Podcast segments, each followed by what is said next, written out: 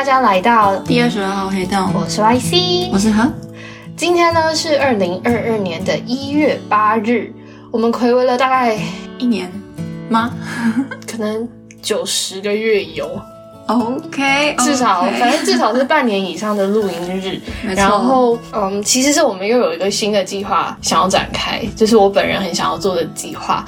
之后阿和也会有一个比较偏他的主题的计划，但我们还在努力努力。对，请努力。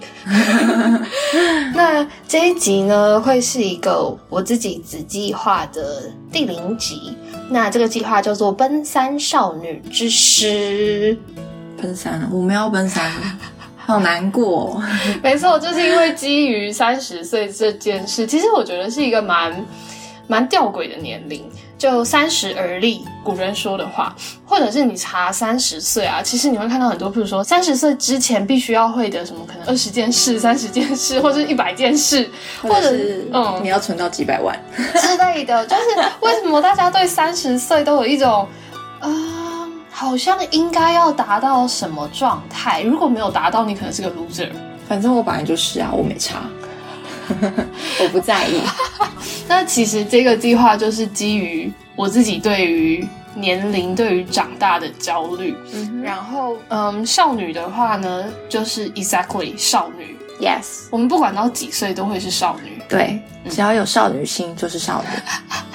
就像我记得我小时候很喜欢彼得潘，就是小飞侠的故事，因为他带着主角群们到了永无岛，就 Neverland，然后在永无岛的人们，他们都是不会长大的。那 Wendy 的爸妈其实小时候好像也曾经知道彼得潘的存在，但长大之后他就觉得这就是个骗小孩的谎话。但就 Wendy 而言，彼得潘是真的存在的，所以其实只要内心有一个小孩的心情，那其实永无岛 Neverland 你就是不会长大的。嗯，再来是最近工作的感悟啦，就我觉得很希望自己可以成为一个知世故而不世故的人。太难了，真的。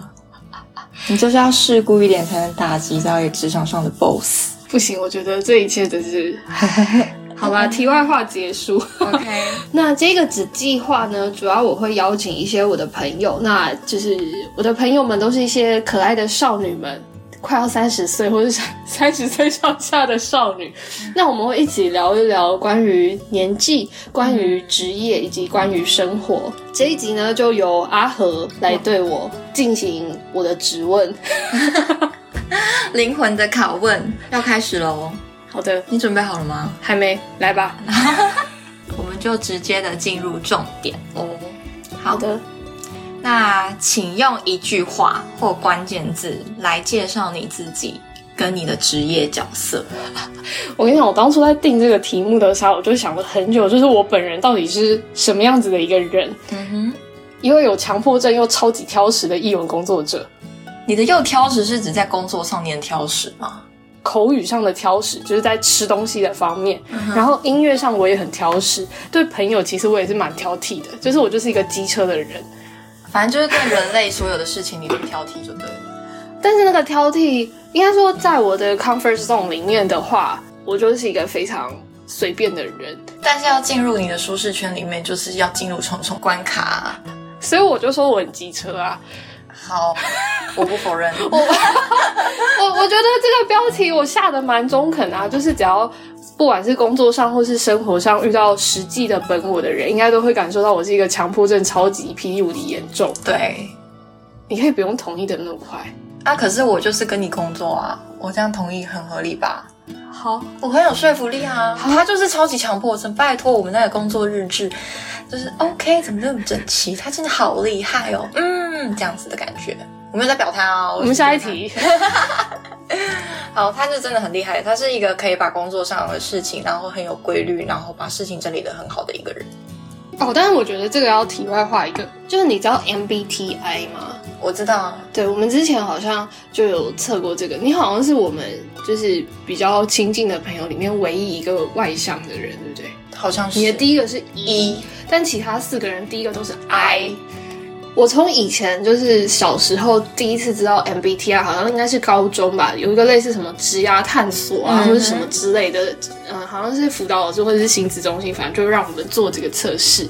然后我一直以来从高中到出社会的可能前两三年，我一直都是 INFP。嗯然后到开始工作一阵子之后，我的最后一个选项会倾向 J，就是嗯，做事有没有逻辑，或者有没有规划这件事。就是有时候会是 INFP，有时候是 INFJ。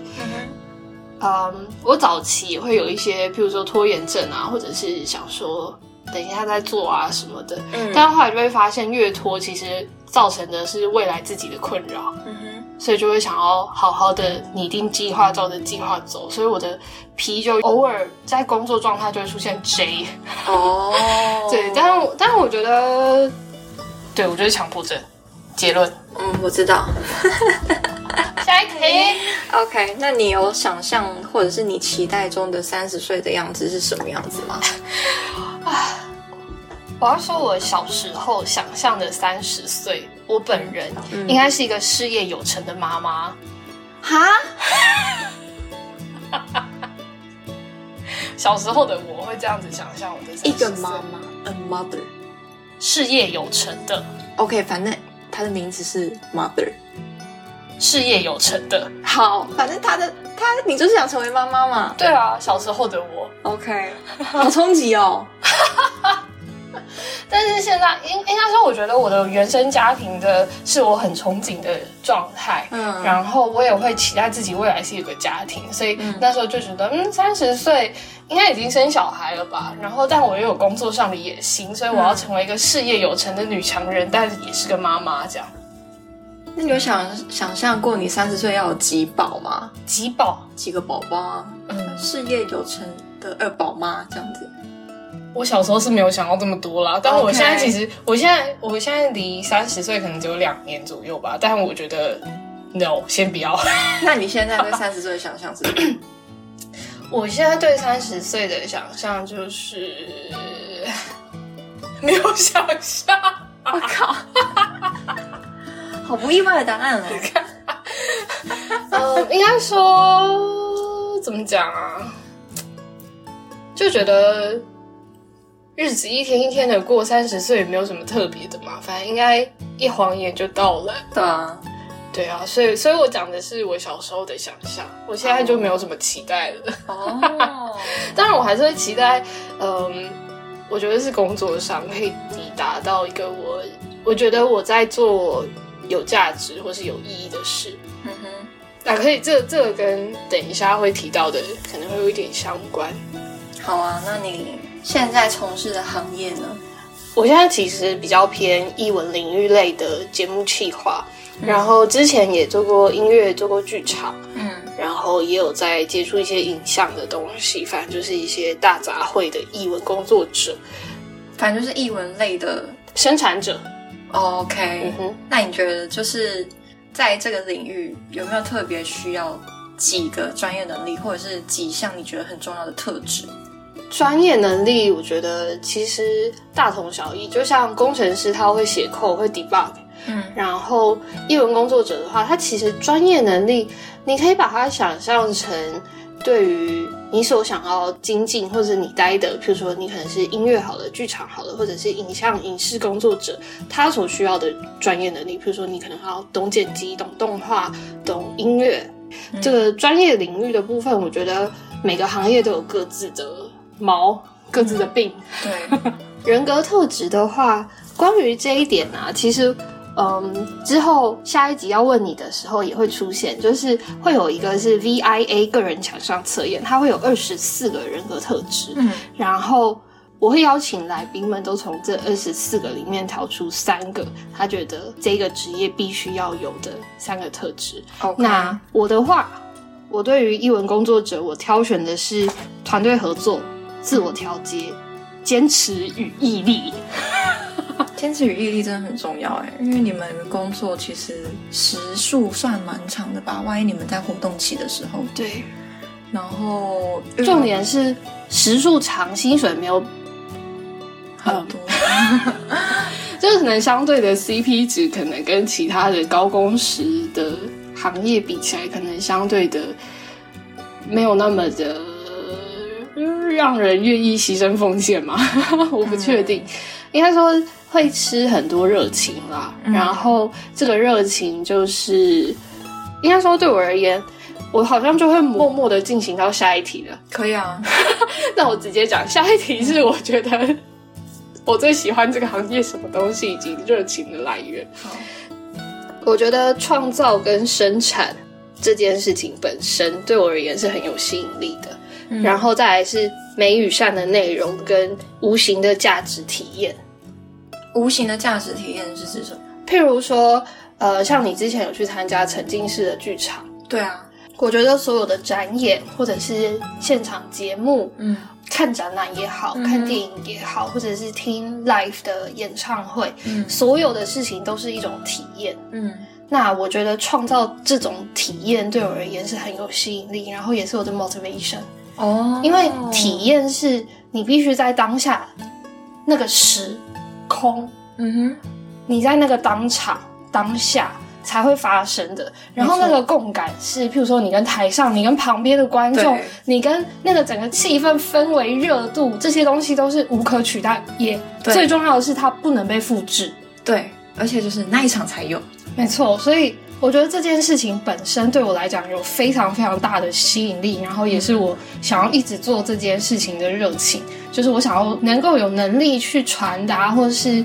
创造出我认为是美或善的价值。嗯，哼，对对对，大概是这样。这样其实蛮好的。你还是就是就我的观察啦，就是他从一回来，然后就不断的投入在这个领域。当然中间发生了很多曲折的事情，血汗泪，真的是血汗泪。然后他还是很坚持在自己的这块译文工作者这块领域，然后。就是尽管面对他可能跟我们抱怨工作上一些很鸟的事情啊，可是原本都以为都啊他他他应该快挂，他应该快挂，可能就是换个工作之类，可能就要创业什么的。可是其实没有，他就是还是持续在这块领域默默耕耘，就是一路走来，我是都有看在眼里的，就是嗯蛮感动的。哦，我是第一次听你这样讲，有点恶心。要留着，不要剪掉。好，那除了工作之外，你觉得最重要的事情是什么？就现阶段，或者是到奔三之前，你觉得你有没有什么体悟啊之类的？我觉得其实可以扣回我们停更之前的一些集数，就是我觉得会更加的学会关照自己。哦，嗯，不管是我开始练瑜伽，我开始饮食控制，开始注重我的睡眠，嗯，就是一切都是我觉得，嗯，比如说我想要很热情的做很多事情，但我的前提是我必须先好好的照顾自己，没错，我才可以有那个能力去做我想要做的事情。这个是我这可能这半年一年来最大的感悟，然后。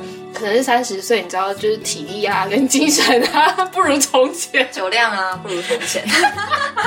哎，我本来就没有酒量，没有酒量可言。所以我觉得第一个就是好好的关照自己，注重自己的需求或是自己的想望。然后第二个我觉得很重要的是课题分离，就是有一些事情你没有办法。真的把它抓在手里，或者是真的把它如你预期的前进的时候，真的要让它就 let it go。嗯，因为，嗯，除了你自己之外，真的没有人在乎。哇，好毒哦！这真的是我最近深刻体悟。你可以委婉一点吗？不要这么狠毒啦。没有，我觉得就是这样。OK。对，就是很很多事情真的只有你自己在乎而已，然后你会感受到其实放下，让大家都好过，你自己也不要那么纠结了。其实放下是让自己最好过的一种方法。是，所以就变成说，我刚刚提到的课题分离，其实会变成说我开始去，嗯，知道哪些是我的那个叫什么 priority，嗯哼，哪些我绝对放不了，我真的。我这个真的是我坚持的价值观，或者是我觉得这个就是过不去啊，那这种东西我就会抓好，但其他东西就算了。哦，嗯，我我的课题分离会让我开始，但但我觉得这非常需要练习，有什么真的是放不下的价值观吗？譬如说跟美学抵触，嗯哼，但是我最近有开始学习释怀了。怎样释怀？譬如说有些，嗯，你会想要至中啊，或者是排版可不可以统一？就是同一栏，你可不可以都至左或至右，或者是至中？看强迫症就是这样子。好，来，所以，所以我觉得，如果有些事情大家觉得还好的话，我就会学习让它过去啦。哦，基本上就是我的强迫症，我的病，嗯哼，所以我我开始面对，就是我的强迫症可能会被违背之类的所以。嗯，基本上我我自己的工作状态还是这个样子，但如果我要跟别人合作的时候，我会自己达成一个平衡。OK，其实蛮好的耶。但我觉得就是过程啦，然后不是啊，就是你已经知道自己的点是这些，那你还愿意学习去放下，我觉得其实蛮困难的。但我真的要练习。对啊，然后，因为因为我觉得人生很短，但也很漫长。那在这一段路，你知道啊，又要题外话了。跟你讲话真的是很容易题外话。就是，嗯，我那天在研究一个工作方法的时候，然后我就看到有人在做时间管理，他把人生用一个表格来呈现。嗯譬如说，你可能活到九十岁，好了，现在人都蛮长寿的。虽然我不想要活到那么久，但 anyway，反正你算你的年纪是九十年好了，嗯那一年有十二个月，所以其实你可以把你的人生用一零八零的格子嗯，就画满了耶，哇，好快哦。很可怕欸，这是一个很可怕的事情。就虽然你可能这样，呃，每每个月这样过，就是可能日复一日，月复一月，年复一年，但其实很快就过了。那你把这些时间花在你真的觉得重要的事吧。嗯，没错。我就是发现的，就是突然体悟到了，哎、我我花那么多力气在纠结，或者是在生气，或者是在来回沟通一些，我觉得啊没有，用它真的很枝微末节，真的不会 be a big deal。那嗯就 let go，嗯，会让自己舒服。对对面对讨厌的人就是要这样。对，就就就让他去吧。没错。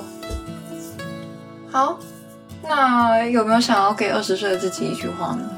没有也没关系。我那天在想，就是我自己开的这个题目，我自己到底回答不得 回答得了吗？嗯这一题是我想最久的。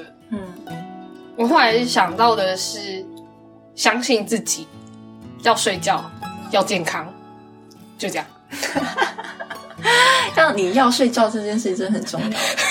因为他以前都是一个不睡觉的人。没有到那么夸张，但我记得我大二大三都是，譬如说因为工作、因为社团实习，或者是因为学业的关系，因为我修了很多别系的课，这样我可能都是三四点睡，然后早八，五天有三四天是早八或是早十这样。嗯对，因为我那时候是学分修满修饱的，就每个学期都是二十五学分修好修满，嗯然后但当然很充实，我也觉得我填满我的大学生活，但。嗯取而代之的就是现在很容易睡觉，呃，不，很容易想，嗯，跟以前比起来，比较比较不能熬夜啦，可能嗯熬一天夜，我想要休息一个礼拜都会很累，大概是这样。而且小时候大家都会一直说什么，就稍微比较年长的前辈就会说啊，要好好照顾自己的身体啊，不要乱熬夜。我就想说，哼，我觉得隔天还不是生龙活虎的。嗯我现在知道了，真的，嗯，真的哎，相信自己。嗯嗯嗯嗯嗯。嗯，我觉得因为是在译文领域工作的关系吧，就会觉得说我在做的事情真的有价值吗？我真的要继续做这件事吗？嗯会想很多这种嗯大家可能不太在意的事情。其实我觉得，嗯，怎么说呢？最终你还是会到达你想要去的地方的吧。我想要这样告诉小时候的自己。嗯，虽然我现在对，是虽然我现在还不太确定，但是因为我中间的路真的是不管是学业或是职场，其实都蛮崎岖坎坷的。嗯但其实我都是在来回的碰撞、尝试，或者是失败也好，呃，挫折、难过、沮丧等等之间，我在理出自己真的想要做的事情。嗯所以，而且我觉得，就算时间再来，我再回到可能二十岁，我还是会做一样的选择。所以我觉得，那代表我一路走来，其实都是做着我觉得自己最适当、最好，然后我觉得当下我最想要做的选择。所以就相信他吧。嗯，就这样，很棒。嗯。我觉得我们答案有点会重复到，不会啊，这样代表我们就是某种程度有很大的在价值观的雷同，我们现在才会坐在旁边嘛。OK，好啦，那就是最后一题喽。如果要你介绍你近期最喜欢的书啊、电影或者是诗，有没有哪一些东西是最能代表你现在心境的一段文字？我最近刚买了一本书，是二一年十一月出版的，叫做。创意入门，用喜欢改变世界。那他是一个日本的广告导演，叫原野守宏，他写的。他其实之前一开始刚发行的时候，有在泽泽募资，因为他好像是一个很小的发行出版商带你进来的。我当初原本想说先观望一下，但是因为这个导演实在有拍了很多我很喜欢的作品，那我觉得，因为我自己就是。做比较偏创意啊，或者是译文的产业，那广告其实我觉得是最大众化、最普及的一个创意的展现。嗯，所以我觉得很适合我来读一下这本书。然后它的扉页打开的第一句话，就让我觉得我一定会非常喜欢这本书。嗯，他引用了歌德的一句话，叫做“我们所爱的事物塑造了我们”。嗯，We're shaped and fashioned by what we love。哦，然后我就觉得，对我就是这样。然后虽然我还没有读完这本书啦，但是他有一段关于喜欢的事情，我也想要跟大家分享。他说，所谓的喜欢或讨厌，就是所有情感的综合标签，无论是高兴、快感、入迷、愤怒、憎恨、恐惧。种种情感都是对自我意识酝酿出来的心情总和。换句话说，在下决策时，意识背后的聚光灯会隐约照亮排列在桌上的选择选项。那那盏灯代表的就是喜欢或讨厌。哇，我觉得怎么可以讲的这么的偏僻入理啊？就是对所有的情绪，其实都是一种情绪的展现。那那样的情绪，它是会。诱导你做任何选择的是啊，又扣回我刚刚讲的话，就是其实我觉得我一路上在做的选择，真的就是啊，我喜欢，我讨厌啊，我不要这样。嗯当然可以这么忠于自己情感的选择是，譬如说我的家庭可能比较没有给我太多的压力，或者是家人，虽然他们也会担心，但是我有足够的能力跟成果可以证明说你们。不需要为我担心，嗯之类的，所以我可以做真的很忠于我自我的选择，我觉得很棒哎，所以我蛮推荐这一本书的。而且我跟你讲，这本书好看到一个不行，它有一个透明的夹层夹在一个绿色的书皮上，不行。而且它里面的这个水绿字体的排版，好，强迫症来了，舒服到一个不行。你摸它。因为我想买，是吧？是很棒的纸质。对啊，你闻它，哎，就是嗯，书是不是？对，这本可以买，大家 乱推荐。好了，这个是嗯，我现在也还在还在读，但我觉得嗯，我应该会非常非常喜欢的一本书，介绍给大家。OK，好啦，今天大概是关于我的灵魂诘问。就告辞一段落，你还有什么要补充的吗？要补充的啊，我想要补充一下计划缘起吧。我刚刚就是很急促的自己进入了下一道，就是在前面应该是去年年初吧，有公开了一则 podcast，是在介绍人生百味，就是我的朋友他们那时候在做展览啊，然后做一些比较偏职业的小小的对谈，嗯。其实那一集是我一直很想要做的事情，就有点像延伸到现在。就我觉得，嗯，不管是我们小时候在做选择、在做决定，或者是做职涯探索的时候，都会其实很迷惘的。当然了，因为我不知道这个职业或是这个角色是不是符合我自己的期待，或者是我有办法做到这些事吗？然后我就觉得啊，我好想要累积一个像是。生命图书馆的东西，嗯哼，然后，嗯，奔三少女之诗是我觉得一个新的小小的尝试，就是我会邀请到不同的年龄相仿的朋友，那他们在真的蛮多不同领域在工作，在努力中。那每一个人的价值、生活跟他的态度，其实都蛮不一样的。嗯，所以我觉得很有趣，很想要把这些事情记录下来。嗯，大概是这样。OK，好，下一集就是阿和的部分。好啦，我们今天到这边。安妞，安妞，拜拜。